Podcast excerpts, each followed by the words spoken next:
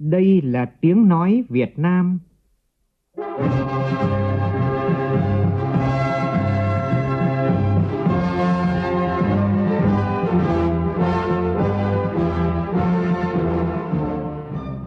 là tiếng nói Việt Nam, phát thanh từ Hà Nội, thủ đô nước Cộng hòa xã hội chủ nghĩa Việt Nam.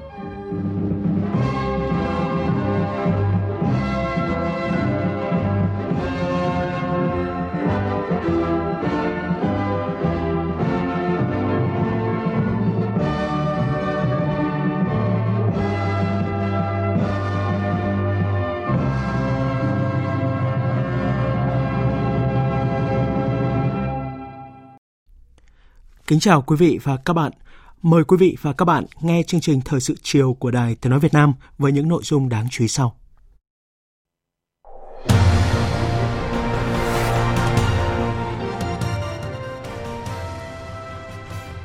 Thủ tướng Nguyễn Xuân Phúc chủ trì cuộc họp thường trực chính phủ về phòng chống dịch COVID-19. Nước ta sẽ tiến hành cách ly tập trung 14 ngày đối với những người nhập cảnh nếu họ đến hoặc đi qua vùng dịch Trung Quốc và hai địa phương Daegu và Gyeongbuk ở Hàn Quốc. 80 hành khách từ thành phố Daegu, Hàn Quốc đến Đà Nẵng vào trưa nay đã được cách ly.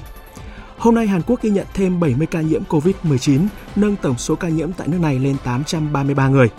Iraq, Kuwait, Bahrain và Afghanistan vừa phát hiện người nhiễm COVID-19 đầu tiên, nâng số quốc gia và vùng lãnh thổ ghi nhận dịch lên con số 36. Trong khi đó, Trung Quốc đã quyết định lùi kỳ họp Quốc hội dự kiến khai mạc vào đầu tháng 3 tới nhằm đối phó với dịch bệnh, động thái chưa từng có tiền lệ trong 25 năm qua. Nước ta thực hiện thành công ca ghép tay từ người cho còn sống đầu tiên trên thế giới. Thành tựu y học rất đáng tự hào này của các bác sĩ Bệnh viện Trung ương Quân đội 108. Thủ tướng Malaysia Mahathir Mohamad, 94 tuổi, nộp đơn từ chức sau những bất đồng với các đối tác chính trị trong liên minh cầm quyền. Tổng thống Mỹ Donald Trump lần đầu tiên thăm Ấn Độ, chuyến đi được kỳ vọng giúp tăng cường mối quan hệ quốc phòng và chiến lược song phương.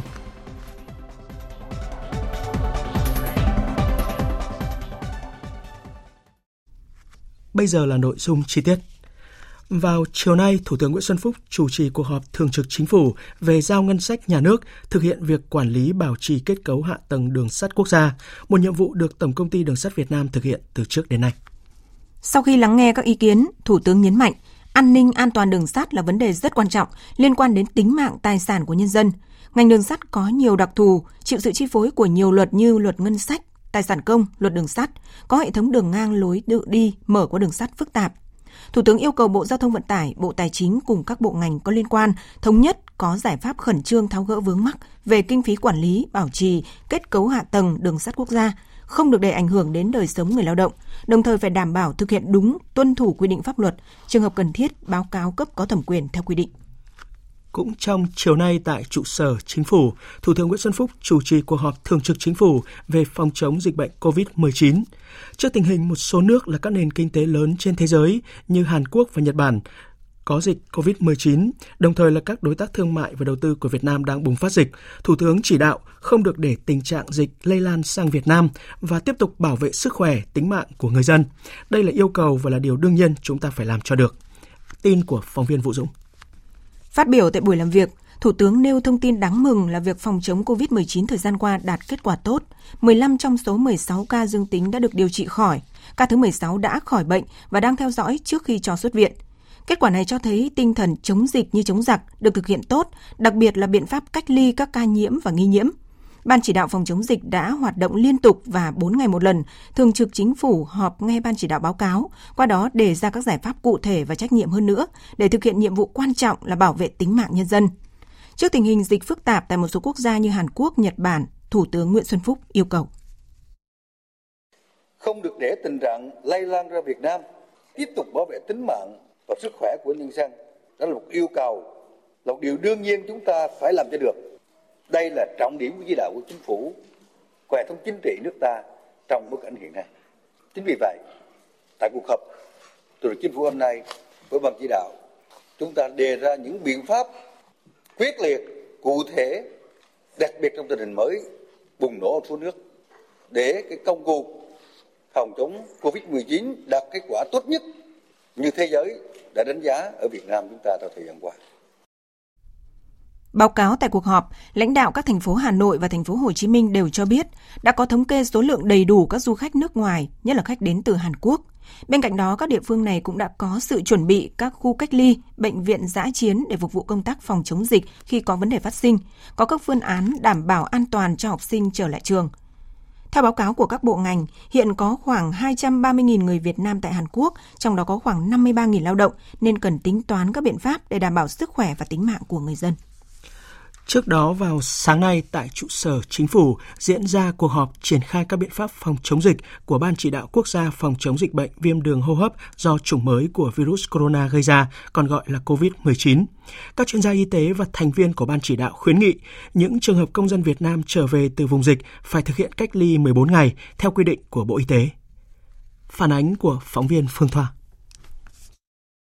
Theo báo cáo của Bộ Y tế, số trường hợp nhiễm COVID-19 tại Hàn Quốc tăng nhanh, tập trung chủ yếu tại thành phố Daegu và khu Bắc Gyeongsang, Hàn Quốc. Với số người nhiễm bệnh cao thứ hai trên thế giới sau Trung Quốc, chính phủ Hàn Quốc đã nâng mức cảnh báo lên mức cao nhất. Tại hai thành phố Daegu và khu Bắc Gyeongsang, Hàn Quốc có hơn 26.700 công dân Việt Nam sinh sống. Do đó, nguy cơ dịch bệnh xâm nhập vào Việt Nam thông qua các chuyến bay từ hai khu vực này sẽ rất lớn nếu không có các biện pháp kiểm soát tốt.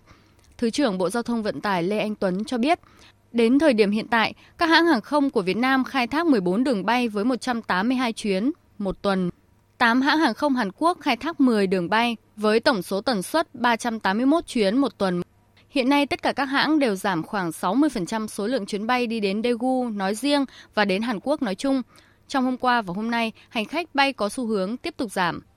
Đối với cả Daegu và tỉnh gây sang đấy thì à, chủ yếu đây,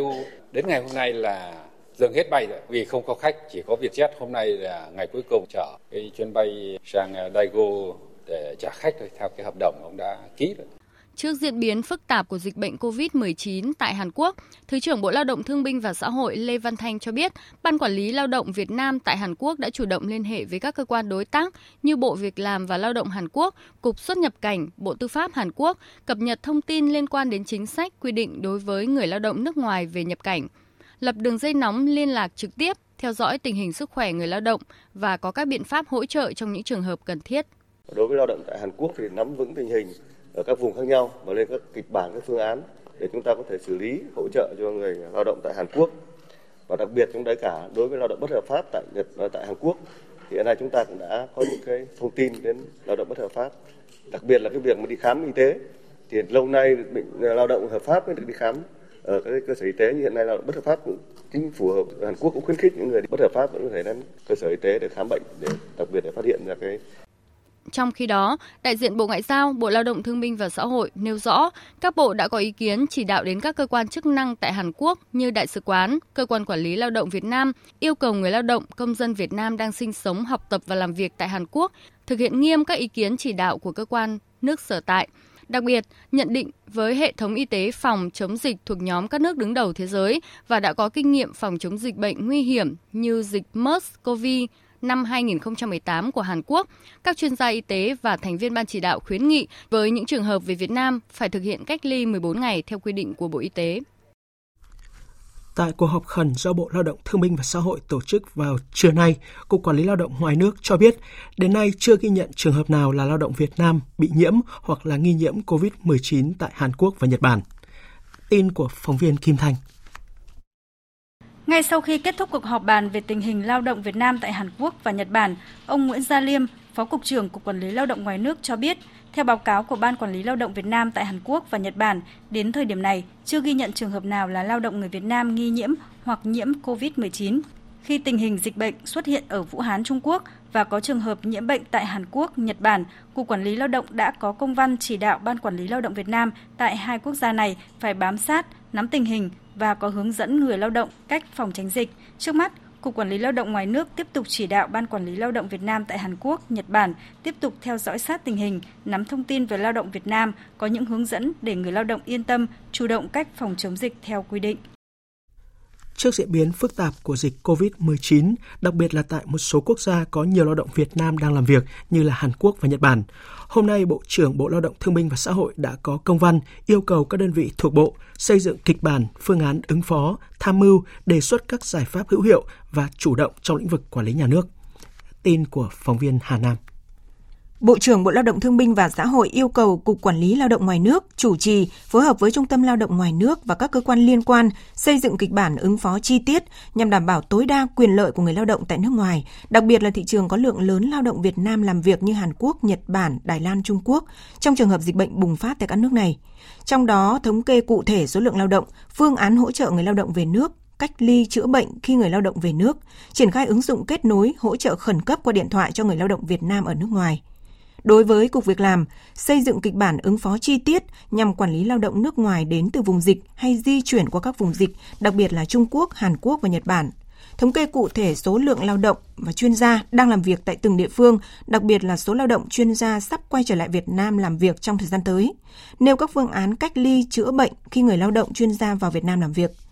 Cục Quan hệ Lao động và Tiền lương xây dựng phương án hỗ trợ doanh nghiệp địa phương xử lý trong trường hợp người lao động ngừng việc tập thể liên quan tới dịch bệnh COVID-19, đề xuất các phương án liên quan tới vấn đề chi trả tiền lương ngừng việc cho người lao động trong thời gian công bố dịch bệnh theo quy định tại Bộ luật Lao động. Tổng cục Giáo dục nghề nghiệp xây dựng phương án xử lý trong trường hợp học sinh sinh viên nhiễm bệnh khi đang học tại các cơ sở giáo dục nghề nghiệp. Vụ Bảo hiểm xã hội đề xuất phương án chi trả chế độ ốm đau đối với người lao động bị cách ly. Cục Người có công, Cục Bảo trợ xã hội, Cục Phòng chống tệ nạn xã hội xây dựng phương án phòng chống lây nhiễm trong hệ thống các trung tâm điều dưỡng người có công với cách mạng, các cơ sở trợ giúp xã hội, cơ sở cai nghiện ma túy, kịch bản ứng phó khi có đối tượng lây nhiễm trong các trung tâm cơ sở. Trung tâm Kiểm dịch Y tế Quốc tế thành phố Đà Nẵng vừa cách ly 80 hành khách trên chuyến bay từ Hàn Quốc về Đà Nẵng. Tin của phóng viên Thành Long. Số hành khách này gồm 58 người Việt Nam và 22 người Hàn Quốc – Chuyến bay này xuất phát từ Daegu, Hàn Quốc tới sân bay Đà Nẵng lúc gần 11 giờ trưa nay. Lực lượng chức năng thành phố Đà Nẵng đã kiểm soát y tế và cách ly hành khách theo quy trình của Bộ Y tế. Máy bay được sát trùng đảm bảo an toàn phòng dịch bệnh. Các thành viên phi hành đoàn được đo thân nhiệt. Ông Phạm Trúc Lâm, Giám đốc Trung tâm Kiểm dịch Y tế Quốc tế thành phố Đà Nẵng cho biết, khoảng 12 giờ trưa nay, số hành khách này được đưa về khu cách ly ở Trung tâm huấn luyện dự bị động viên Đồng Nghệ tại huyện Hòa Vang, thành phố Đà Nẵng đưa theo phương án của thành phố tức là đưa ờ, khu cách ly ở đồng nghệ 22 người Hàn Quốc và 58 người Việt Nam. Người Hàn Quốc thì đưa về bệnh viện phổi, Việt Nam đưa về đồng nghệ cách ly theo chỉ đạo của thành phố. Trong khi đó, hôm nay, 43 công dân trở về từ Trung Quốc đã hoàn thành quá trình cách ly theo dõi dịch COVID-19 tại tỉnh Bắc Cạn để về với gia đình. Trong những ngày qua, hơn 300 công dân cách ly tại đây đã nhận được sự quan tâm chăm sóc chu đáo của chính quyền và lực lượng vũ trang địa phương. Phản ánh của phóng viên công luận. Tại Trung đoàn 750 tỉnh Bắc Cạn, 43 công dân đầu tiên đã được làm các thủ tục để trở về với gia đình sau 14 ngày cách ly theo quy định. Bên cạnh việc tiếp tục được kiểm tra sức khỏe trước khi về, Bộ Chỉ huy quân sự tỉnh Bắc Cạn cũng bố trí phương tiện để những công dân này ra bến xe và giúp liên hệ với nhà xe nếu công dân có yêu cầu. Cầm trên tay chứng nhận đã hết thời hạn cách ly, chị Vũ Thị Thủy ở huyện Ninh Giang, tỉnh Hải Dương không khỏi xúc động trước sự quan tâm chăm sóc của cán bộ, chiến sĩ, nhân viên y tế tại Trung đoàn 750. Bọn em từ bên kia về đây thì được ờ, các chú bộ đội ở đây rất là quan tâm chăm sóc sức khỏe là một ngày kiểm tra là ba lượt về ăn uống thì bọn em không phải làm gì cả. Các chú bộ đội ở đây thì làm hết cho bọn em rồi. Cơm nước rất phục vụ rất là tốt, rất là nhiệt tình ạ. Bọn em rất là vui khi mà hôm nay đã hoàn thành được 14 ngày mà cách ly ở đây rồi. Bọn em xin được ờ, gửi lời cảm ơn tất cả các trung đoàn 750 ở đây. Chia lửa với tuyến đầu biên giới Cao Bằng, những ngày qua, tỉnh Bắc Cạn đã đón 321 công dân của 42 tỉnh, thành phố từ Trung Quốc về cách ly tại Trung đoàn 750 và Trường quân sự, Bộ Chỉ huy quân sự tỉnh Bắc Cạn. Ông Tạc Văn Nam, Phó Giám đốc Sở Y tế tỉnh Bắc Cạn cho biết, cho đến thời điểm này, tất cả các công dân đều đảm bảo sức khỏe, chưa phát sinh trường hợp ốm, sốt phải cách ly đặc biệt. Dự kiến từ ngày 25 tháng 2 sẽ tiếp tục có hàng trăm lượt công dân hoàn thành cách ly để trở về địa phương. Tất cả các công dân đều rất là uh, tin tưởng về tinh thần thoải mái và ờ, hợp tác với lại cơ quan chuyên môn y tế cũng như là cơ quan quân sự trong vấn đề cách ly. Ờ, về kế hoạch đón tiếp công dân thì ờ, nhiệm vụ này thuộc Bộ Chỉ huy tỉnh và sự điều tiết của quân khu 1. Do vậy là ngành y tế thì chúng tôi vẫn tiếp tục là thực hiện đầy đủ các cái biện pháp phòng chống dịch bệnh cũng như là bảo đảm mọi cái nhân lực, vật lực cũng như là mọi điều kiện để tiếp tục đón tiếp cũng như thu dung cách ly người bệnh theo đúng quy định. Trong khi đó, tại tỉnh Cao Bằng, cho đến thời điểm này, địa phương đã tiếp nhận hơn 1.400 trường hợp công dân trở về từ Trung Quốc, khiến cho các địa điểm cách ly trở nên quá tải. Hiện nay, đã có hơn 500 người được đưa về các tỉnh Bắc Cạn, Thái Nguyên để cách ly theo dõi, để phòng trường hợp lây nhiễm virus SARS-CoV-2. Thưa quý vị, thưa các bạn, trước diễn biến phức tạp của dịch COVID-19, thành phố Hà Nội đã họp khẩn chỉ đạo các quận huyện tăng cường công tác kiểm tra khách lưu trú trên địa bàn, nhất là khách lưu trú nước ngoài đến từ vùng dịch như là Trung Quốc, Hàn Quốc, Nhật Bản, Italia. Yêu cầu các cơ sở kinh doanh lưu trú chủ động theo dõi sức khỏe, khai báo lịch trình của hành khách đến và đi từ vùng dịch. Phản ánh của phóng viên Việt Cường. Hoàn Kiếm là quận trung tâm của thủ đô Hà Nội, nơi có rất nhiều khách nước ngoài đến tham quan lưu trú nên tiềm ẩn nguy cơ lây nhiễm cao. Xác định công tác phòng chống dịch COVID-19 là nhiệm vụ quan trọng, quận đã tuyên truyền hàng ngày trên hệ thống loa lưu động tại 90 điểm đông dân cư, cấp phát hơn 103.000 tờ rơi, treo hơn 8.000 áp phích, 55 pano về công tác phòng chống dịch. Bà Đặng Thị Hương Giang, Phó Chủ tịch phường Hàng Bạc, quận Hoàn Kiếm cho biết, sau cuộc họp trực tuyến ngày hôm qua của thành phố Hà Nội, Ủy ban nhân dân phường đã chỉ đạo trạm y tế phối hợp với công an phường ra soát toàn bộ 63 cơ sở dịch vụ lưu trú đóng trên địa bàn phường. Trong đó có 122 khách du lịch đến từ các vùng dịch. Qua kiểm tra y tế, sức khỏe của toàn bộ số khách lưu trú trên địa bàn đảm bảo tốt. Thì chúng tôi cũng đã triển khai đó là chúng tôi cũng sẽ chia ra từng các nhóm nhỏ, mỗi nhóm là từ 3 đến 5 5 ờ, người là cũng sẽ đi kiểm tra lại, giả soát lại toàn bộ Ờ, các cái cơ sở kinh doanh trên địa bàn phường và cũng như yêu cầu tuyên truyền họ sẽ phối hợp với ủy ban dân phường. Nếu như có cái trường hợp nghi ngờ và cách ly thì họ sẽ phải làm tốt cái công tác phối hợp là cách ly ngay tại chỗ để tránh cái tình trạng là cái người đó là di chuyển ra bên ngoài và để tránh lây ra cộng đồng. Tại khách sạn là chúng tôi đều yêu cầu phát tờ rơi, dán poster. Và thứ hai là cũng đã có chỉ đạo là phát khẩu trang và cũng như là sát khuẩn nhanh tại hai khu vực, đó là khu vực quầy lễ tân và khu vực thang máy. Và sẽ có cả cái ờ, thân kiểm tra thân nhiệt nhanh trước khi vào khách sạn. Trước diễn biến phức tạp của dịch COVID-19, các khách sạn trên địa bàn quận Hoàn Kiếm cùng với việc trang bị khẩu trang cho nhân viên, du khách, khách sạn còn bố trí dung dịch sát khuẩn đặt tại các vị trí thuận lợi để mọi người có thể sử dụng bất kỳ lúc nào. Ông Nguyễn Hoàng Hải, quản lý khách sạn Grand Citytel Hà Nội cho biết. Chúng tôi có yêu cầu là toàn bộ nhân viên khi mà à, khách đến thì thực hiện theo quy trình là thứ nhất là chúng tôi sẽ ghi nhận lại toàn bộ những cái khách đó ờ, cùng với cả cái à, thời gian họ đến Việt Nam cùng với cả à, điểm đến trước đây của họ họ xuất phát từ từ nơi nào. Chúng tôi sẽ lập thành một danh sách và danh sách đó thì chúng tôi sẽ phối hợp cùng với cả cơ quan y tế để à, theo dõi. Chúng tôi cũng đã lập các cái phương án là nếu như có khách mà nghi ngờ hoặc nhiễm với cả virus thì đầu tiên chúng ta sẽ tiến hành cách ly. Thì chúng tôi ở đây là có tất cả là 9 tầng chúng tôi sẽ dành riêng một tầng ra để à, có các phương án cách ly. Ờ, khi mà có những cái phương án như thế rồi thì các nhân viên cũng được yêu cầu là thực hiện tốt cái công tác à, phòng chống. Quận Hoàn Kiếm có gần 700 cơ sở lưu trú với tổng số khách lưu trú đến thời điểm hiện nay là hơn 10.000 người. Để kiểm soát chặt số lượng khách lưu trú trên địa bàn, Công an quận đã chỉ đạo công an các phường tiến hành giả soát, lập danh sách người nước ngoài trên địa bàn, nhất là số khách đến từ vùng dịch. Đại úy Nguyễn Tuấn Sơn, Phó trưởng Công an phường Tràng Tiền, quận Hoàn Kiếm cho biết. Bắt đầu từ ngày hôm qua, thì công an phường trao đổi trực tiếp với cả các cơ sở kinh doanh lưu trú là đối với cả những số khách mà nằm trong cái vùng dịch cũng như là được xác định là vùng dịch đến các cơ sở kinh doanh lưu trú thì kịp thời báo cho ban chỉ đạo phòng chống dịch của phường và sẽ kiểm tra lại cái số hộ chiếu về việc xuất nhập cảnh của họ, đặc biệt là cái việc mà xuất cảnh cũng như nhập cảnh vào Việt Nam xem thời hạn của người ta đã quá 14 ngày chưa. Thì là tiến hành kiểm tra và uh, xác định cũng như yêu cầu cơ sở là phải thực hiện công tác phun phòng chống dịch cũng như là kiểm soát đối với cả số khách ra vào Trước đó, hôm qua, tại cuộc họp đột xuất để đưa ra những biện pháp chủ động, kịp thời ứng phó với diễn biến của dịch, Chủ tịch Ủy ban nhân dân thành phố Hà Nội Nguyễn Đức Trung đã đề nghị chính quyền các cấp tiếp tục chủ động các biện pháp phòng chống dịch, tăng cường công tác kiểm tra giám sát, kiểm soát đối với người đến và đi từ vùng dịch. Trong đó, công an khu vực của các địa phương, ban quản lý các tòa nhà chung cư phải tiến hành giả soát khu vực với tinh thần đến từng nhà ra từng hộ để lập danh sách những người nước ngoài đang cư trú trên địa bàn, thực hiện khai báo tạm trú. Các khách sạn phải ghi lại lịch trình của khách nước ngoài, đặc biệt là những du khách đến từ các quốc gia đã được cảnh báo để hạn chế thấp nhất dịch bệnh có thể lây lan ra cộng đồng. Vào sáng nay, Trung tâm Kiểm soát Bệnh tật tỉnh Thừa Thiên Huế phối hợp với Sở Thông tin Truyền thông tỉnh tổ chức họp báo thông tin về vụ việc nữ sinh lớp 12 tại xã Vinh Hiền, huyện Phú Lộc tử vong cách đây 3 ngày. Tin của phóng viên Lê Hiếu. Nữ sinh tử vong do bệnh lý viêm màng não không được cấp cứu kịp thời và đúng cách. Trước đó, sáng 21 tháng 2, nữ sinh 18 tuổi trú ở xã Vinh Hiền, huyện Phú Lộc tử vong sau khi bị các triệu chứng sốt, ho và nôn mửa. Ngay sau đó, đại diện Trung tâm Kiểm soát Bệnh tật và Trung tâm Pháp y của tỉnh Thừa Thiên Huế đã tiến hành lấy mẫu xét nghiệm. Ông Hoàng Văn Đức, Giám đốc Trung tâm Kiểm soát Bệnh tật tỉnh Thừa Thiên Huế cho rằng, việc lấy mẫu sau khi bệnh nhân tử vong 6 tiếng vẫn đảm bảo cho ra kết quả tốt nhất. Sau khi Bệnh viện Trung ương Huế có kết quả xét nghiệm bệnh nhân âm tính với COVID-19, sáng nay Viện Pasteur Nha Trang cũng đã gửi kết quả xét nghiệm về trường hợp của nữ sinh này. Như vậy, cả hai kết quả xét nghiệm của Bệnh viện Trung ương Huế và Bệnh viện Pasteur Nha Trang đều cho kết quả âm tính. Bác sĩ Nguyễn Hoài An, Giám đốc Trung tâm Pháp y Sở Y tế tỉnh Thừa Thiên Huế cho biết.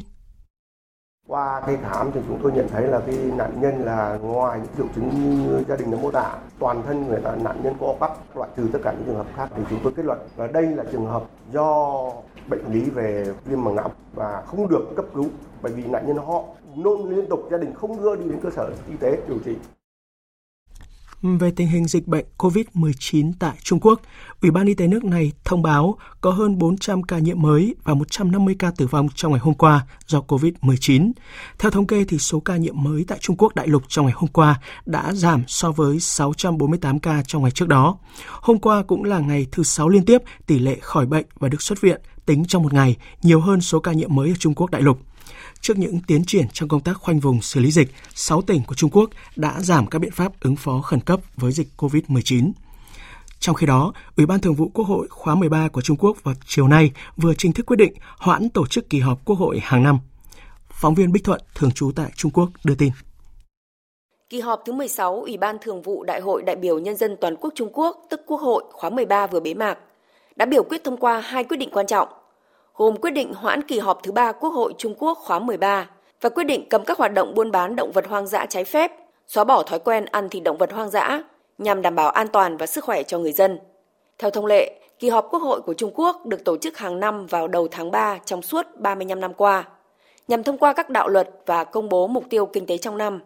Kỳ họp thứ ba Quốc hội Trung Quốc khóa 13 dự kiến khai mạc ngày 5 tháng 3 và kéo dài trong khoảng 10 ngày, với sự có mặt của hơn 5.000 đại biểu trên toàn lãnh thổ Trung Quốc. Tuy nhiên, trước những tác động của dịch COVID-19, Trung Quốc xác định phòng chống dịch vẫn là nhiệm vụ quan trọng hàng đầu trong thời điểm hiện nay. Thời gian tổ chức kỳ họp này sẽ được Thường vụ Quốc hội Trung Quốc quyết định sau. Còn tại Hàn Quốc, vừa có thêm 2 ca tử vong vì COVID-19, nâng tổng số trường hợp tử vong tại nước này lên 8 người. Cũng theo số liệu cập nhật thì số ca nhiễm COVID-19 ở Hàn Quốc đã tăng lên tới 833 người. Thưa quý vị, thưa các bạn, sau khi Iran trở thành điểm nóng ở Trung Đông, khi hôm nay có thêm 4 ca tử vong mới do nhiễm COVID-19, nâng tổng số ca tử vong tại Iran đến thời điểm này là 12 trường hợp, thì một loạt các quốc gia khu vực hôm nay đã ghi nhận những trường hợp nhiễm bệnh đầu tiên như là tại Iraq, Kuwait, Bahrain và Afghanistan. Với cơ sở vật chất và khả năng phòng ngừa bệnh, thế giới lo ngại khu vực này sẽ bùng phát dịch COVID-19 trên diện rộng. Tổng hợp của biên tập viên Vũ Anh Tuấn. Trong bối cảnh dịch COVID-19 bùng phát nhanh, chính phủ Iran đã đóng cửa các trường học, hủy bỏ các sự kiện văn hóa, đồng thời yêu cầu khoảng 230 bệnh viện trên cả nước điều trị các trường hợp nhiễm và nghi nhiễm COVID-19. Tuy nhiên, giới chức y tế tại Iran đã bày tỏ lo ngại về tình trạng thiếu hụt trang thiết bị tại bệnh viện, trong khi chính phủ Iran đang bị chỉ trích vì đã không thực hiện các biện pháp phòng ngừa dịch COVID-19 thích hợp. Ông Jahanpour, người phát ngôn Bộ Y tế Iran cho biết.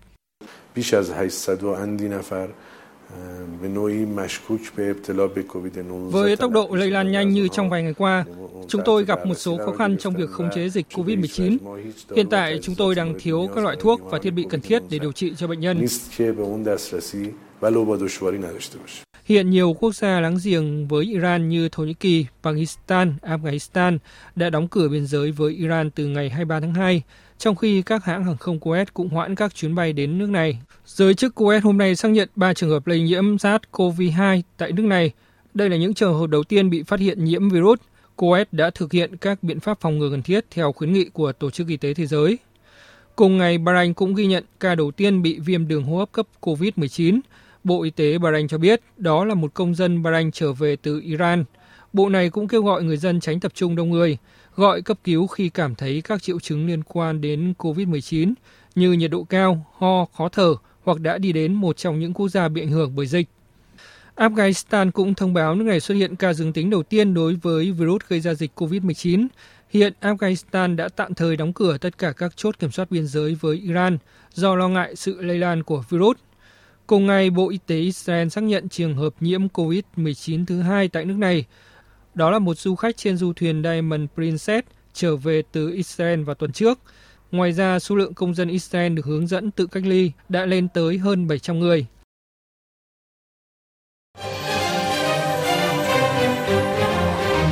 Sự kiện và bàn luận. Sự kiện và bàn luận.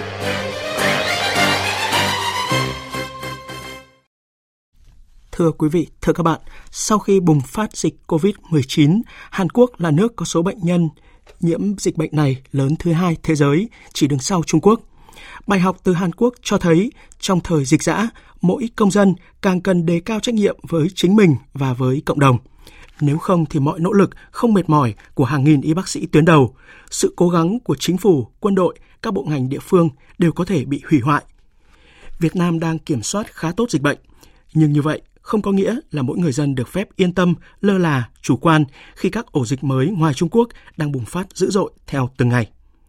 Biên tập viên Thanh Trường phỏng vấn chuyên gia y tế bác sĩ Nguyễn Trọng An về câu chuyện này. Mời quý vị và các bạn cùng nghe. Ờ, xin chào và cảm ơn ông Nguyễn Trọng An đã nhận lời tham gia một sự kiện và bàn luận cùng chúng tôi ạ. Vâng, xin chào thính giả của VOV1. Ờ, đang trong tầm kiểm soát dịch bệnh thì Hàn Quốc phút chốc đã trở thành tâm điểm mới của dịch khi số ca nhiễm liên tục tăng mạnh. Chỉ vì một công dân khi có dấu hiệu của bệnh nhưng không chịu hợp tác với cơ quan y tế, ờ, không đồng ý xét nghiệm và không chịu cách ly để rồi lây nhiễm cho hàng chục người khác và từ đó bùng phát và mất kiểm soát. Ờ, còn tại Iran hay là Italia, cả cơ quan quản lý và người mắc bệnh đều bất ngờ trước các ca nhiễm và vẫn chưa hiểu nguồn lây từ đâu. Thế ông có những bình luận nào trước những cái vụ việc mới này? Vâng, đúng là Ờ, đây là một cái vấn đề mà chúng ta cũng không ngờ tới được nhưng mà theo các chuyên gia dịch tễ học ấy thì cái người mang virus COVID-19 này chưa có triệu chứng thì rất là khó phát hiện và lại kèm theo một cái sự chủ quan và lại rất là dễ dàng truyền bệnh khi mà qua các cái tiếp xúc thông thường như là bắt tay, chuyện trò, ăn uống, hát hơi xỉ mũi. Còn cái câu chuyện mà Hàn Quốc mà bạn vừa trao đổi hoặc là Iran, Italia thì lại còn có một vấn đề nữa, đó là các cái con chiên theo các cái dòng đạo mà họ đã tụ tập ở trong các nhà thờ đông người như thế thì nguy cơ lây lan rất cao. Dạ vâng. Rõ ràng là trong cái cuộc chiến chống lại dịch ờ, COVID-19 này thì dường như là cái sự nỗ lực của ngành y tế hay là của cơ quan quản lý là không đủ mà chính là cái ý thức của mỗi công dân trong cái việc à, phòng chống dịch bệnh mới là yếu tố mang tính bền vững thưa Vâng, đúng như vậy. Trong cái phòng bệnh và phòng chống dịch ý, thì cái việc mà tuân thủ nghiêm ngặt các cái hướng dẫn của chuyên gia y tế là cực kỳ quan trọng. Theo thông tin báo chí mà chúng ta thấy cái câu chuyện mà ở Hàn Quốc vừa rồi ý, thì đây là một vấn đề mà chúng ta cần phải lên án là một cái sự chủ quan, thái độ vô trách nhiệm với các bản thân mình và vô trách nhiệm với cộng đồng cho nên là gây ra cái thảm họa mà không thể lường trước được. Vâng, còn tại nước ta thì hiện dịch bệnh thì vẫn đang được kiểm soát tốt ờ, nhờ sự vào cuộc đồng bộ của cả hệ thống chính trị. Tuy vậy thì bên ngoài dịch vẫn bùng phát mạnh, còn ở trong nước thì đâu đó vẫn có những cái cá nhân tổ chức lơ là chủ quan, thậm chí là vô trách nhiệm ờ, khi mà có người trốn khỏi khu cách ly tập trung này. Thậm chí là có kẻ đã dã tâm thu mua hàng tạ khẩu trang đã qua sử dụng ở vùng dịch với ý định là bán lại kiếm lời. Thì theo ông, chúng ta đã có thể yên tâm hay chưa? Chúng ta chưa thể yên tâm được ngay kể cả cái câu chuyện mà chúng ta đang nói là sự vào cuộc của cả hệ thống chính trị công tác kiểm soát chúng ta vẫn cần phải tăng cường hơn nữa vâng. vì hàng ngày vẫn có hàng chục chuyến bay và chở hàng trăm người từ Hàn Quốc về các tỉnh thành phố. Chúng ta vẫn có những cái hiện tượng mà người trốn ra khỏi các cái chỗ mà trung tâm tập trung cách ly hoặc là có những kẻ vô lương tâm như vừa rồi bạn nói đã thu mua khẩu trang qua sử dụng rồi là mang đi bán kiếm lời rất đáng lo ngại. Đó là chưa kể đến các việc là di chuyển này, lễ hội này, cưới xin này ở các tỉnh một số tỉnh thì vẫn diễn ra rất là bình thường. Đó chính là cái nguyên nhân tiềm ẩn để bùng phát dịch. Khi mà ông nói đến việc mà lễ hội ờ, thì tôi lại chợt liên tưởng đến cái hình ảnh là ngày hôm qua thôi là ngày ờ, đầu tháng mùng 1 thì chứng kiến ở ở phủ Tây Hồ chẳng hạn cũng rất là đông người đến nhưng mà hầu hết là không đeo khẩu trang. Ở đây cho thấy là đã có một bộ phận người dân là chủ quan và lơ là.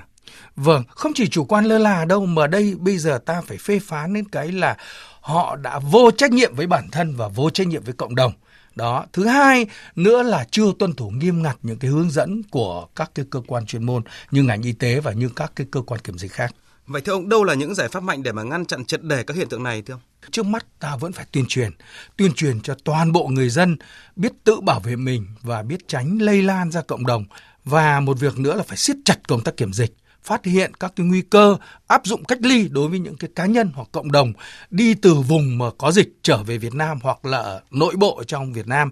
Và chúng ta cũng đã có luật phòng chống bệnh truyền nhiễm năm 2007 và cần thiết thì chúng ta phải áp dụng một những cái chế tài xử phạt của luật để xử phạt những người không chịu tuân thủ cách ly tập trung hoặc là không chịu hợp tác với các cái cơ quan chức năng theo đúng cái nghị định 176/2013 về cái quy định xử phạt hành chính trong lĩnh vực y tế. Vâng, ông cũng vừa nhắc đến vai trò của truyền thông thì ông đánh giá như thế nào của truyền thông đặc biệt là trong cái bối cảnh hiện nay? Truyền thông bao giờ cũng phải đi trước một bước mà chúng ta đã làm tốt trong thời gian vừa rồi chúng ta phải tiếp tục. Chúng ta đã có kinh nghiệm trong cái phòng chống một số dịch bệnh như là H5N1 rồi bệnh SARS ngày xưa thì tôi đồng ý rằng truyền thông phải đi trước, phải liên tục nhưng phải có sự giám sát để nhằm hỗ trợ các kiến thức đúng kịp thời cho những người dân biết được là nguy hiểm của dịch như thế nào rồi cách phòng tránh ra làm sao và phải giám sát việc gọi là thay đổi được hành vi của tự bản thân của từng người dân về bảo vệ bản thân mình, bảo vệ cộng đồng. Vâng, trở lại diễn biến dịch tại Hàn Quốc rồi Nhật Bản rồi Italia hay như khu vực Trung Đông thì theo ông đâu là những cái bài học rút ra cho chúng ta để mà tiếp tục kiểm soát dịch bệnh một cách hiệu quả nhất? Bài học rút ra thì như vừa rồi chúng ta trao đổi vẫn phải tuân thủ các khuyến cáo của chuyên gia y tế vì từ các cái đặc tính của cái con virus COVID-19 này, các chuyên gia y tế đã có những khuyến cáo như là khẩu trang đeo như thế nào, rồi là rửa tay xà phòng ra làm sao, rồi tất cả khi mà vào thang máy rồi tiếp xúc các thứ phải là phải là đeo khẩu trang và phải sát trùng tay như thế nào. Rồi là vấn đề thứ hai là kiểm dịch, công tác kiểm dịch rất quan trọng ở biên giới ở các cửa khẩu để phát hiện những cái nguy cơ mà những cái cá nhân những cái cộng đồng có nguy cơ cao hoặc là cá nhân từ cái vùng mà có dịch mà đi đến hoặc là nhập cảnh vào Việt Nam đấy, thì chúng ta phải cách ly tuyệt đối và đảm bảo an toàn kịp thời khi mà nếu có vấn đề gì xảy ra thì dập dịch nhanh chóng. Trong cái bối cảnh hiện nay thì ông có chia sẻ nào đối với người dân? Các bậc cha mẹ trước hết là phải bảo vệ con cái mình và bản thân mình. Hiện nay thì là các bậc cha mẹ đang gặp rất nhiều khó khăn khi mà ngành giáo dục và các địa phương là cho em bé nghỉ ở nhà. Cho nên cái việc mà các em bé vui chơi, học tập, rồi là đảm bảo phòng chống bệnh tật như thế nào thì người lớn là quan trọng nhất. Để bảo vệ cho trẻ và bản thân người lớn cũng phải tuân thủ các cái khuyến cáo như đeo khẩu trang tránh tiếp xúc người lạ, rồi rửa tay xà phòng và vận động con là cũng tuân thủ ý thức và chấp hành các cái khuyến cáo đó để đảm bảo rằng hiện tại trong thời gian nghỉ nhà như thế này và tới đây, sang tuần tới đi học thì cũng đảm bảo tránh lây lan hoặc là bảo vệ bản thân mình trước các cái mà nguy cơ dịch vẫn còn đang tiềm ẩn. Một lần nữa xin cảm ơn chuyên gia y tế bác sĩ Nguyễn Trọng An với phần bàn luận vừa rồi. Sau đây là tin chúng tôi vừa nhận được. Tiếp tục thông tin từ phiên họp Thường trực Chính phủ vào chiều nay về phòng chống dịch COVID-19. Phát biểu kết luận phiên họp, Thủ tướng Nguyễn Xuân Phúc yêu cầu phát huy tinh thần Việt Nam, niềm tin của nhân dân, niềm tin của quốc tế vào Việt Nam, quyết tâm thực hiện hiệu quả chống dịch và thực hiện mục tiêu kinh tế xã hội. Đối với việc cho học sinh trở lại trường như khung chương trình mà Bộ Giáo dục Đào tạo vừa ban hành, Thủ tướng sẽ có quyết định cuối cùng tại kỳ họp sắp tới dựa trên diễn biến tình hình dịch bệnh. Phản ánh của phóng viên Vũ Dũng. Trước bối cảnh COVID-19 hiện nay, Thủ tướng Nguyễn Xuân Phúc nhấn mạnh đây là thử thách không chỉ với ngành y mà còn với cả các cấp ngành trong quản lý kinh tế một cách hiệu lực và hiệu quả. Thủ tướng đánh giá cao toàn xã hội đã phản ứng nhanh chóng trước các quyết sách của chính phủ, xử lý các bất cập kịp thời và quyết đoán, nhân dân đoàn kết tin tưởng chính phủ, chia sẻ khó khăn. Không có tình trạng trên nóng dưới lạnh, hành chính quan liêu, một tinh thần nhiệt tình và trách nhiệm. Thủ tướng cho rằng nỗ lực phòng chống dịch, thái độ của Việt Nam bước đầu được thế giới ghi nhận. Phần thưởng rất lớn đối với chính phủ và hệ thống chính trị là niềm tin của nhân dân, làm nên một tinh thần Việt Nam. Tuy vậy, Thủ tướng cho rằng vẫn còn những bất cập tồn tại như khả năng giám sát dịch bệnh theo khu vực địa lý chưa kịp thời, còn một số ít ngành địa phương có sự chủ quan, hành động tăng cường khả năng sẵn sàng ứng phó cần bổ sung tốt hơn. Cái tinh thần lớn là tiếp tục các biện pháp phòng chống dịch hiệu quả, khống chế dịch Covid tại Việt Nam một cách căn bản và đặc biệt một tinh thần là không được chủ quan đối với dịch Covid-19. Coi cái việc chống dịch Covid-19 là nhiệm vụ trọng tâm cần tập trung ở các cấp các ngành các địa phương trong cả nước chúng ta cần sớm phấn đấu không để ai bị nhiễm bệnh mà không được biết tới và nhanh chóng chữa khỏi cho mọi bệnh nhân corona kể cả người nước ngoài ở Việt Nam chúng ta. Nhấn mạnh cách ly là biện pháp rất quan trọng, Thủ tướng yêu cầu tất cả các trường hợp từ vùng dịch vào Việt Nam phải cách ly 14 ngày theo quy định, theo dõi và có biện pháp kịp thời khi có bất kỳ triệu chứng nào của bệnh, tránh tình trạng tập trung đông người để tránh lây lan. Thủ tướng cũng yêu cầu các cấp các ngành thực hiện đồng bộ các biện pháp đó là tất cả các cấp, các ngành đều thực hiện các biện pháp đồng bộ. Đó là phát hiện sớm, đề phòng chủ động. Đây là yêu cầu đầu tiên mà ban chỉ đạo chống dịch đã nêu ra. Thứ hai, xin nói lại và dứt khoát rằng cách ly kịp thời mọi đối tượng từ vùng có dịch đến Việt Nam đủ 14 ngày. Đặc biệt là khoanh vùng dập dịch như ở Vĩnh Phúc đã chỉ đạo vừa qua xử lý cho kịp thời hơn nữa để không để lây chéo xảy ra. Và ngành y tế của cả nước kịp thời điều trị tốt, tập trung cho người, những người bị dương tính, hạn chế tối đa trường hợp tử vong nếu có. Thì những biện pháp đó chúng ta đã thực hiện và triển khai có kết quả. Thì bây giờ cần phải triển khai quyết liệt hơn, đồng bộ hơn ở mọi cấp, mọi ngành, đặc biệt các cửa khẩu, đường bộ, đường biển, đường hàng không, vân vân sau cuộc họp này, Thủ tướng cho biết sẽ ban hành thêm một chỉ thị nữa về phòng chống dịch COVID-19. Thủ tướng cũng yêu cầu kiên quyết chống dịch nhưng phải bình tĩnh, nỗ lực thực hiện cho được mục tiêu kép là vừa chống dịch thành công, vừa đảm bảo các hoạt động của xã hội diễn ra bình thường. Trong đó, phải khởi động du lịch Việt Nam an toàn, hàng không an toàn đối với các ngành văn hóa du lịch cũng như các địa phương, hiệp hội. Tiếp tục tìm thị trường mới nhất là những nước ít bị dịch bệnh. Các cấp, các ngành, các doanh nghiệp khắc phục sự đứt gãy của chuỗi cung ứng do dịch của thị trường Trung Quốc và Hàn Quốc để lại bằng các biện pháp chủ động hơn. Các doanh nghiệp tiếp tục sản xuất, tiếp tục xuất khẩu chính ngạch cả đường bộ và đường biển. Thủ tướng cũng chỉ đạo đẩy mạnh nội nhu nền kinh tế như phát triển đô thị, giải quyết việc làm, sẵn sàng đón làn sóng đầu tư mới vào Việt Nam, đẩy mạnh sản xuất và xuất khẩu ở một số ngành không bị ảnh hưởng của COVID-19 như xuất khẩu gỗ, rau củ quả, hàng điện tử. Về tinh thần chống dịch thời gian tới, Thủ tướng Nguyễn Xuân Phúc chỉ đạo. Và như vậy, một tinh thần Việt Nam, một niềm tin của nhân dân, niềm tin quốc tế và tinh thần Việt Nam và quyết tâm hiệu lực hiệu quả của cả hệ thống chính trị, chúng ta cần phải phát huy tinh thần này thường xuyên và tích cực hơn nữa vào các nhiệm vụ phát triển kinh tế xã hội mà đảng và nhà quốc hội đã giao cho chúng ta. Không run sợ, không quá lo lắng, nhưng không được chủ quan. Và tôi nói tinh thần Việt Nam gồm cả tinh thần doanh nghiệp Việt Nam, gồm cả doanh nghiệp FDI, tinh thần đoàn kết, đồng cam, cộng khổ của nhân dân, từ già đến trẻ, từ thành thị đến nông thôn,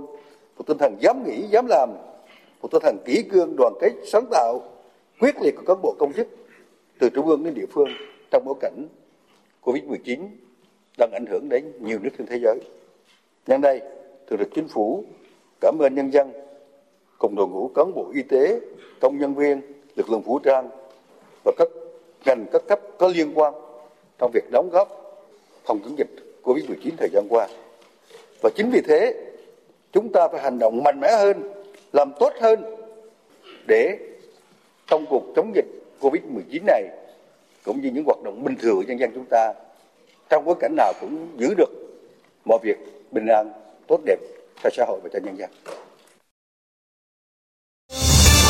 Thời sự VOV nhanh, tin cậy, hấp dẫn. Ủy ban Thường vụ Quốc hội vừa ban hành nghị quyết về việc phê chuẩn kết quả bầu trưởng đoàn đại biểu Quốc hội khóa 14 thành phố Hà Nội. Ủy ban Thường vụ Quốc hội quyết nghị phê chuẩn kết quả bầu ông Vương Đình Huệ giữ chức vụ trưởng đoàn đại biểu Quốc hội khóa 14 thành phố Hà Nội. Trước đó, Ủy ban Thường vụ Quốc hội đã ban hành nghị quyết về việc chuyển sinh hoạt đoàn đại biểu Quốc hội đối với ông Vương Đình Huệ. Cụ thể, ông Vương Đình Huệ chuyển sinh hoạt từ đoàn đại biểu Quốc hội tỉnh Hà Tĩnh đến đoàn đại biểu Quốc hội thành phố Hà Nội. Ủy ban Thường vụ Quốc hội cũng bổ nhiệm ông Hoàng Anh Công, vụ trưởng vụ dân nguyện, Văn phòng Quốc hội, giữ chức Phó trưởng ban dân nguyện thuộc Ủy ban Thường vụ Quốc hội. Thời hạn bổ nhiệm là 5 năm. Vào sáng nay tại thành phố Đà Lạt, tỉnh Lâm Đồng, Bộ Lao động Thương binh và Xã hội phối hợp với Ban thư ký ASEAN tổ chức hội nghị quan chức cấp cao phụ trách cộng đồng văn hóa xã hội ASEAN. Tin của phóng viên Quang Sáng. Hội nghị có sự tham dự của gần 60 đại biểu là các quan chức cấp cao và cán bộ phụ trách cộng đồng văn hóa xã hội đến từ 10 nước thành viên ASEAN, Ban thư ký ASEAN, đại diện các bộ ngành trung ương và các chuyên gia tư vấn khu vực hỗ trợ cho đánh giá. Hội nghị tập trung xem xét thảo luận về đề cương, các chỉ số đánh giá cũng như lộ trình và nội dung chính được xây dựng trong báo cáo đánh giá giữa kỳ kế hoạch tổng thể cộng đồng văn hóa xã hội ASEAN. Trên cơ sở đó, các nước thành viên ASEAN sẽ thực hiện đánh giá ở cấp quốc gia và khu vực trong năm 2020, làm tiền đề cho việc thúc đẩy thực hiện kế hoạch tổng thể cộng đồng trong giai đoạn 2021-2025. Việt Nam cũng sẽ trao đổi rõ hơn về những ưu tiên của mình trong năm chủ tịch ASEAN nói chung và cộng đồng văn hóa xã hội ASEAN nói riêng nhằm tạo sự ủng hộ, đồng thuận đối với các nước thành viên trong năm bản lề quan trọng của cộng đồng. Kết quả của hội nghị là một trong những nội dung quan trọng được báo cáo tại hội nghị Hội đồng Cộng đồng Văn hóa xã hội ASEAN lần thứ 23 diễn ra vào ngày 5 đến ngày 8 tháng 4 tới tại Đà Nẵng, ngay trước thềm hội nghị cấp cao ASEAN lần thứ 36.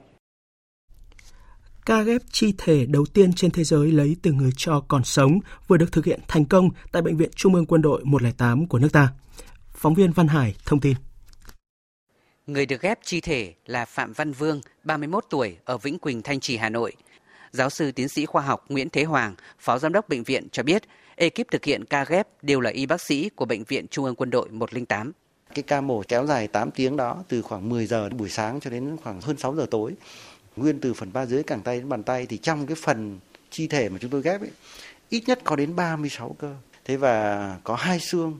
rồi có cấu trúc xương rồi màng xương tủy xương và nguyên cái bàn tay chúng ta trông thế thôi nhưng mà chúng tôi phải nói là nguyên cái xương ấy là là là đến khoảng gần 40 cái xương về sau nó liền hết vào với nhau và nó thành một cái khối hoàn toàn giống như là cái bàn tay lành ở bên kia. Sau ca ghép, tất cả các cấu trúc giải phẫu đã phục hồi. Đến nay, chỉ hơn một tháng sau ca ghép, anh Vương đã có thể sử dụng bàn tay trái để nắm một số đồ vật và các tín hiệu hiện nay cho thấy khả năng phục hồi là trên 50%. Anh Phạm Văn Vương chia sẻ, đang tập phục hồi chức năng sau ca ghép. Cố gắng tập làm sao để cho nó tốt, để để đến lúc các cái dây thần kinh nó hồi phục thì mình có thể cầm nắm được dễ dàng hơn. Tập ừ, liên tục, tự mình vận động cơ để đóng mở bàn tay rồi tập tập cầm nắm ờ, đồ vật. Bây giờ em đang tập cái quả bóng bàn, sao cầm cho nó chắc được cái quả bóng bàn. Sau sau cái đó thì sẽ tập đến ờ, một số vật dụng nhỏ hơn. Theo thống kê, từ năm 1998 đến nay, trong y văn quốc tế chỉ có khoảng 89 ca ghép chi thể được thông báo. Trong đó, ghép cẳng tay được thực hiện nhiều nhất tại Mỹ là 24 trường hợp, Trung Quốc là 13 trường hợp, Pháp 11 trường hợp. Tất cả các trường hợp được ghép này đều lấy nguồn chi thể từ người cho chết não và trường hợp ghép chi thể từ người cho sống tại Bệnh viện Trung ương Quân đội 108 là trường hợp đầu tiên trên thế giới tỉnh Cà Mau đang phải đối mặt với tình trạng sạt lở, sụt lún tại nhiều tuyến đường giao thông và đê biển. Tin cho biết. Trong ngày hôm qua và ngày 18 vừa qua, tại tuyến đê Đá Bạc, xã Khánh Bình Tây, hướng về cống kênh mới xã Khánh Hải thuộc địa phận huyện Trần Văn Thời đã xảy ra sụt lún nghiêm trọng, chiều dài mặt đê gần 200 m, độ sâu 2 m, khoan đào cách chân đê khoảng 18 m xuất hiện bùn trồi lên. Trước đó trong các ngày 30 tháng 1 và mùng 6 tháng 2, tuyến đường Tắc Thủ Vàm Đá Bạc đã xảy ra hai vụ sụt lún gây hư hỏng nặng tuyến đường BT có tổng vốn đầu tư trên 700 tỷ đồng. Theo dự báo của cơ quan chức năng, mùa khô có thể kéo dài đến tháng 5 tháng 6 tới. Trong khi đó, tình hình sạt lở, sụt lún trên địa bàn tỉnh liên tiếp xảy ra với mức độ ngày càng nghiêm trọng khó lường. Trước mắt nhằm bảo vệ tính mạng tài sản của người dân, cơ quan chức năng tỉnh Cà Mau tuyên truyền đặt biển cấm nhân dân và phương tiện lưu thông ở những vị trí có nguy cơ sạt lở, sụt lún nguy hiểm. Trong khi nhiều khu vực ở đồng bằng sông Cửu Long đang bị sụt lún và hạn mặn tấn công, thì hơn 15.000 hecta cây dứa và hàng nghìn hecta vườn cây thanh long, khoai mỡ và hoa màu ở vùng Đồng Tháp 10 thuộc huyện Tân Phước, tỉnh Tiền Giang lại phát triển tốt. Kết quả này là nhờ tỉnh Tiền Giang đã chủ động phối hợp với tỉnh Long An trong việc thi công các công trình ngăn mặn, chữ ngọt hiệu quả. Phóng viên Nhật Trường thông tin. Từ trước Tết cổ truyền, tỉnh Long An đã hỗ trợ tỉnh Tiền Giang đắp 6 đập giả chiến theo quốc lộ 62 gồm đập Bà Hai Màng, Ông Nhượng, Thủ Cồn, Bà Định, La Khoa và Bến Kè. Các đập tạm này có nhiệm vụ ngăn không cho nước mặn hơn 5 phần nghìn từ sông Dầm Cỏ Tây, tỉnh Long An tràn qua địa bàn huyện Tân Phước, tỉnh Tiền Giang. Ngoài việc phục vụ tưới tiêu, người dân huyện Tân Phước, tỉnh Tiền Giang còn sử dụng nguồn nước ngọt ở các kênh mương nội đồng cho sinh hoạt, sản xuất. Ông Nguyễn Văn Mẫn, Giám đốc Sở Nông nghiệp Phát triển nông thôn tỉnh Tiền Giang cho biết Ủy ban nhân dân tỉnh Long An năm nay có rất là chủ động là triển khai đắp 6 cái đập ở trên quốc lộ 62 sớm từ trước Tết. Do đó thì phải nói là dùng sớm tên Phước 15.000 hecta coi như là rất là an toàn không bị ảnh hưởng xâm nhập mặn từ cái, cái hướng sông Cành có tay năm 2016 thì mình làm nó không kịp thời. Do đó mặn mặn nó đến sâu từ sông cần có tay nó vào địa bàn Tân Phước. Còn năm nay thì phải nói là Long An giúp cho Tiền Giang chủ động là làm rất là sớm. Cái hướng xâm nhập sông cần có tay năm nay cũng rất là sâu.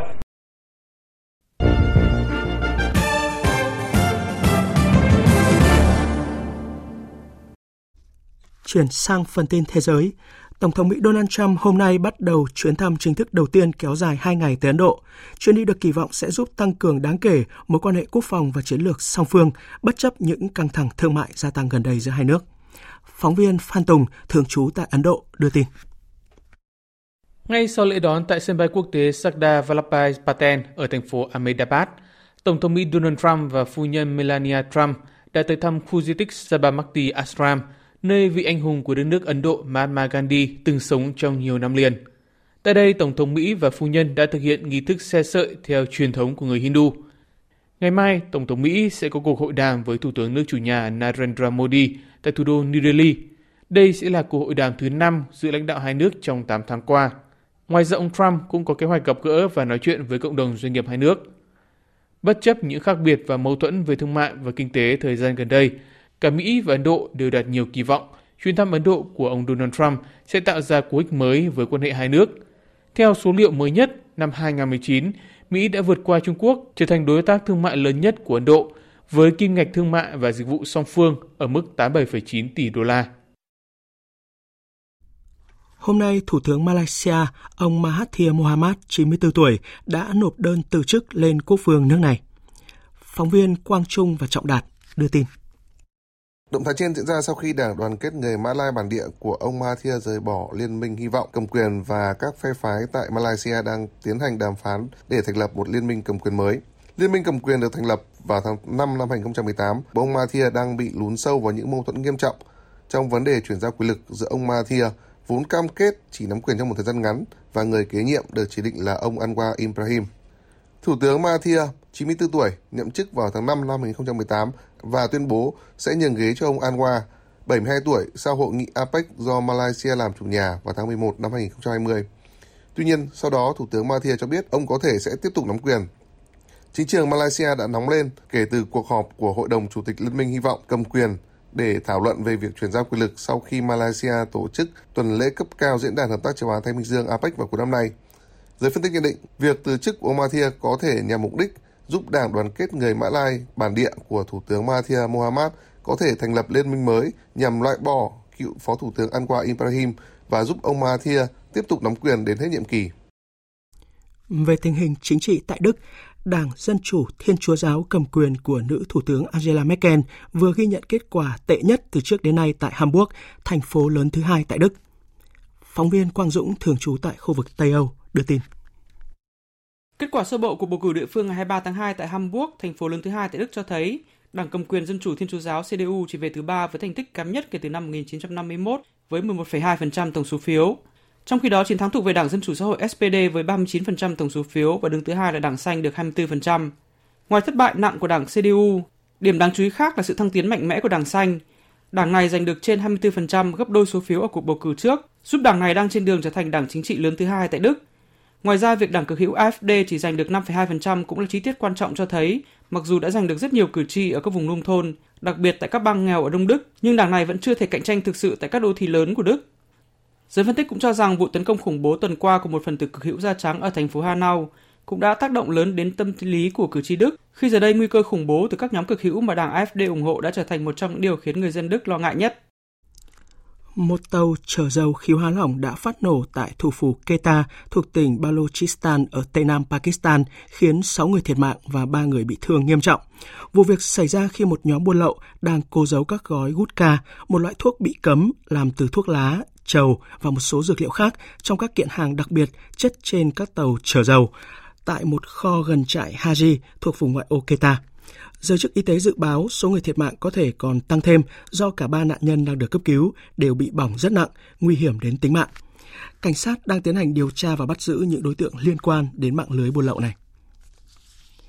Indonesia đang bước vào cao điểm mùa mưa lũ. Những cơn mưa lớn kéo dài những ngày qua tại nhiều tỉnh tại Indonesia gây lũ quét khiến hàng nghìn người dân bị ảnh hưởng. Phóng viên Hương Trà đưa tin từ Indonesia. Theo Trung tâm Thông tin và Dữ liệu Jakarta, tính đến sáng nay, 2.393 cư dân của thủ đô đã phải đi sơ tán. Những người dân bị ảnh hưởng bởi lũ lụt được sơ tán đến các trại tập trung, được cung cấp nước, thực phẩm và các đồ dùng cần thiết. Trung tâm này ghi nhận nhiều nơi tại thủ đô Jakarta đã chìm trong biển nước sau những trận mưa lớn kéo dài những ngày qua. Nhiều nơi khác trên đảo Java của Indonesia cũng ở trong tình trạng tương tự. Cơ quan Quản lý Thảm họa Quốc gia Indonesia đã đưa ra danh sách những nơi cần chú ý cảnh giác lũ lụt. Một số con sông trên đảo Java cũng ở trong tình trạng cảnh giác cấp độ 3, tức là cấp độ sẵn sàng. Người dân ở các khu vực có khả năng xảy ra lũ quét được chính quyền địa phương sơ tán. Trưởng phòng phân tích biến đổi khí hậu thuộc cơ quan quản lý thảm họa quốc gia Indonesia, ông Indra Gustari cho biết, lũ lụt xảy ra ở Jakarta những ngày này là do mưa lớn. Không chỉ ở Jakarta mà nhiều nơi khác như các thành phố Jember, Malang, Surabaya, Papua cũng xảy ra tình trạng tương tự. Cơ quan quản lý thảm họa quốc gia Indonesia yêu cầu người dân tiếp tục cảnh giác với những nguy cơ tiềm tàng do lũ lụt, sạt lở đất, gió mạnh và sấm sét. Tiếp theo là trang tin thể thao.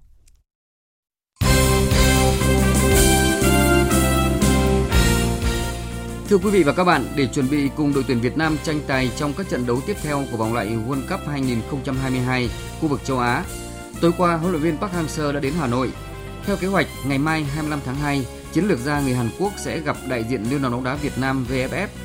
để lên kế hoạch chuẩn bị cho đội tuyển Việt Nam tại vòng loại World Cup 2022 sắp tới. Trước đó, tuyển Việt Nam sẽ có trận giao hữu với Kyrgyzstan vào dịp FIFA Days 26 tháng 3.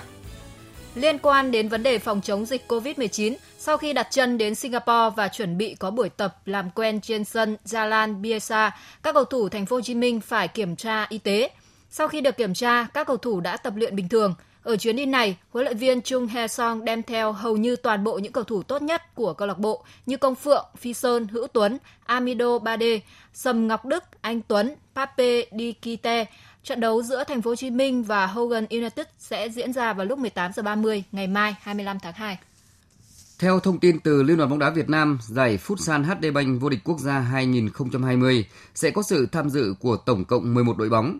Giải Futsal HD Bank vô địch quốc gia 2020 tiếp tục được tổ chức theo hai giai đoạn. Theo kế hoạch, giai đoạn 1 sẽ diễn ra từ ngày 21 tháng 3 đến ngày 29 tháng 3 tại nhà thi đấu Trường Đại học Nha Trang, thành phố Nha Trang, tỉnh Khánh Hòa. Địa điểm này cũng sẽ là nơi diễn ra các trận đấu trong khuôn khổ lượt đi của giai đoạn 2, diễn ra từ ngày 3 tháng 4 đến ngày 24 tháng 4. Trong khi đó, lượt về của giai đoạn 2 được tổ chức tại nhà thi đấu Lãnh Binh Thăng, thành phố Hồ Chí Minh từ ngày 25 tháng 5 đến ngày 15 tháng 6. Giải Futsal HD Bank vô địch quốc gia 2020 tiếp tục do Liên đoàn bóng đá Việt Nam và Đài Tiếng nói Việt Nam phối hợp tổ chức.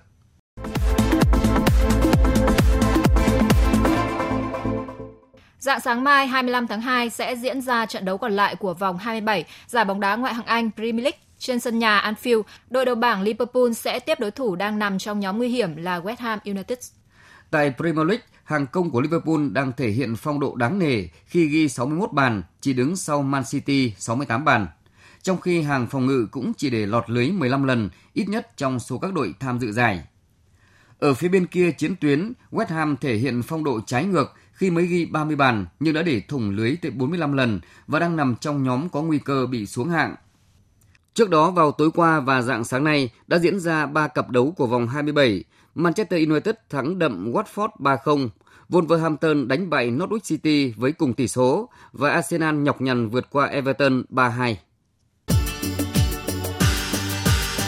Dự báo thời tiết Trung tâm Dự báo Khí tượng Thủy văn Quốc gia cho biết trên đất liền khu vực Bắc Bộ trời hừng nắng và ấm dần do không khí lạnh suy yếu. Tuy nhiên một số nơi trong khu vực vẫn có sương mù và mưa phùn, lạnh về đêm và sáng sớm. Mặc dù Bắc Bộ hừng nắng nhưng tình trạng nồm ẩm khó chịu lại xuất hiện. Trung Bộ trời hừng nắng, Bắc Trung Bộ đêm và sáng trời lạnh, còn tại khu vực Tây Nguyên và Nam Bộ phổ biến nắng có nơi có nắng nóng trời không mưa.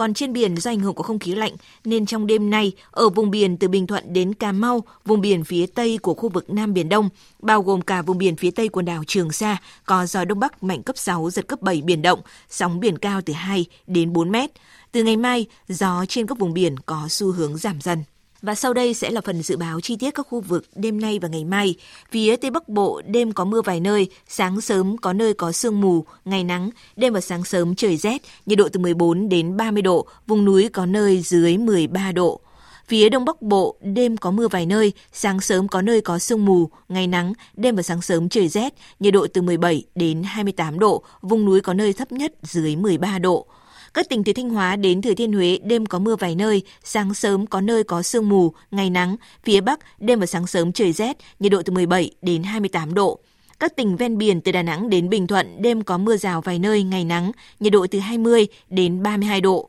Tây Nguyên đêm không mưa, ngày nắng, nhiệt độ từ 14 đến 30 độ. Nam Bộ đêm không mưa, ngày nắng, riêng miền Đông có nơi có nắng nóng, nhiệt độ từ 22 đến 35 độ, riêng miền Đông có nơi trên 35 độ. Khu vực Hà Nội đêm có mưa vài nơi, sáng sớm có nơi có sương mù, ngày nắng, đêm và sáng sớm trời rét, nhiệt độ từ 18 đến 28 độ.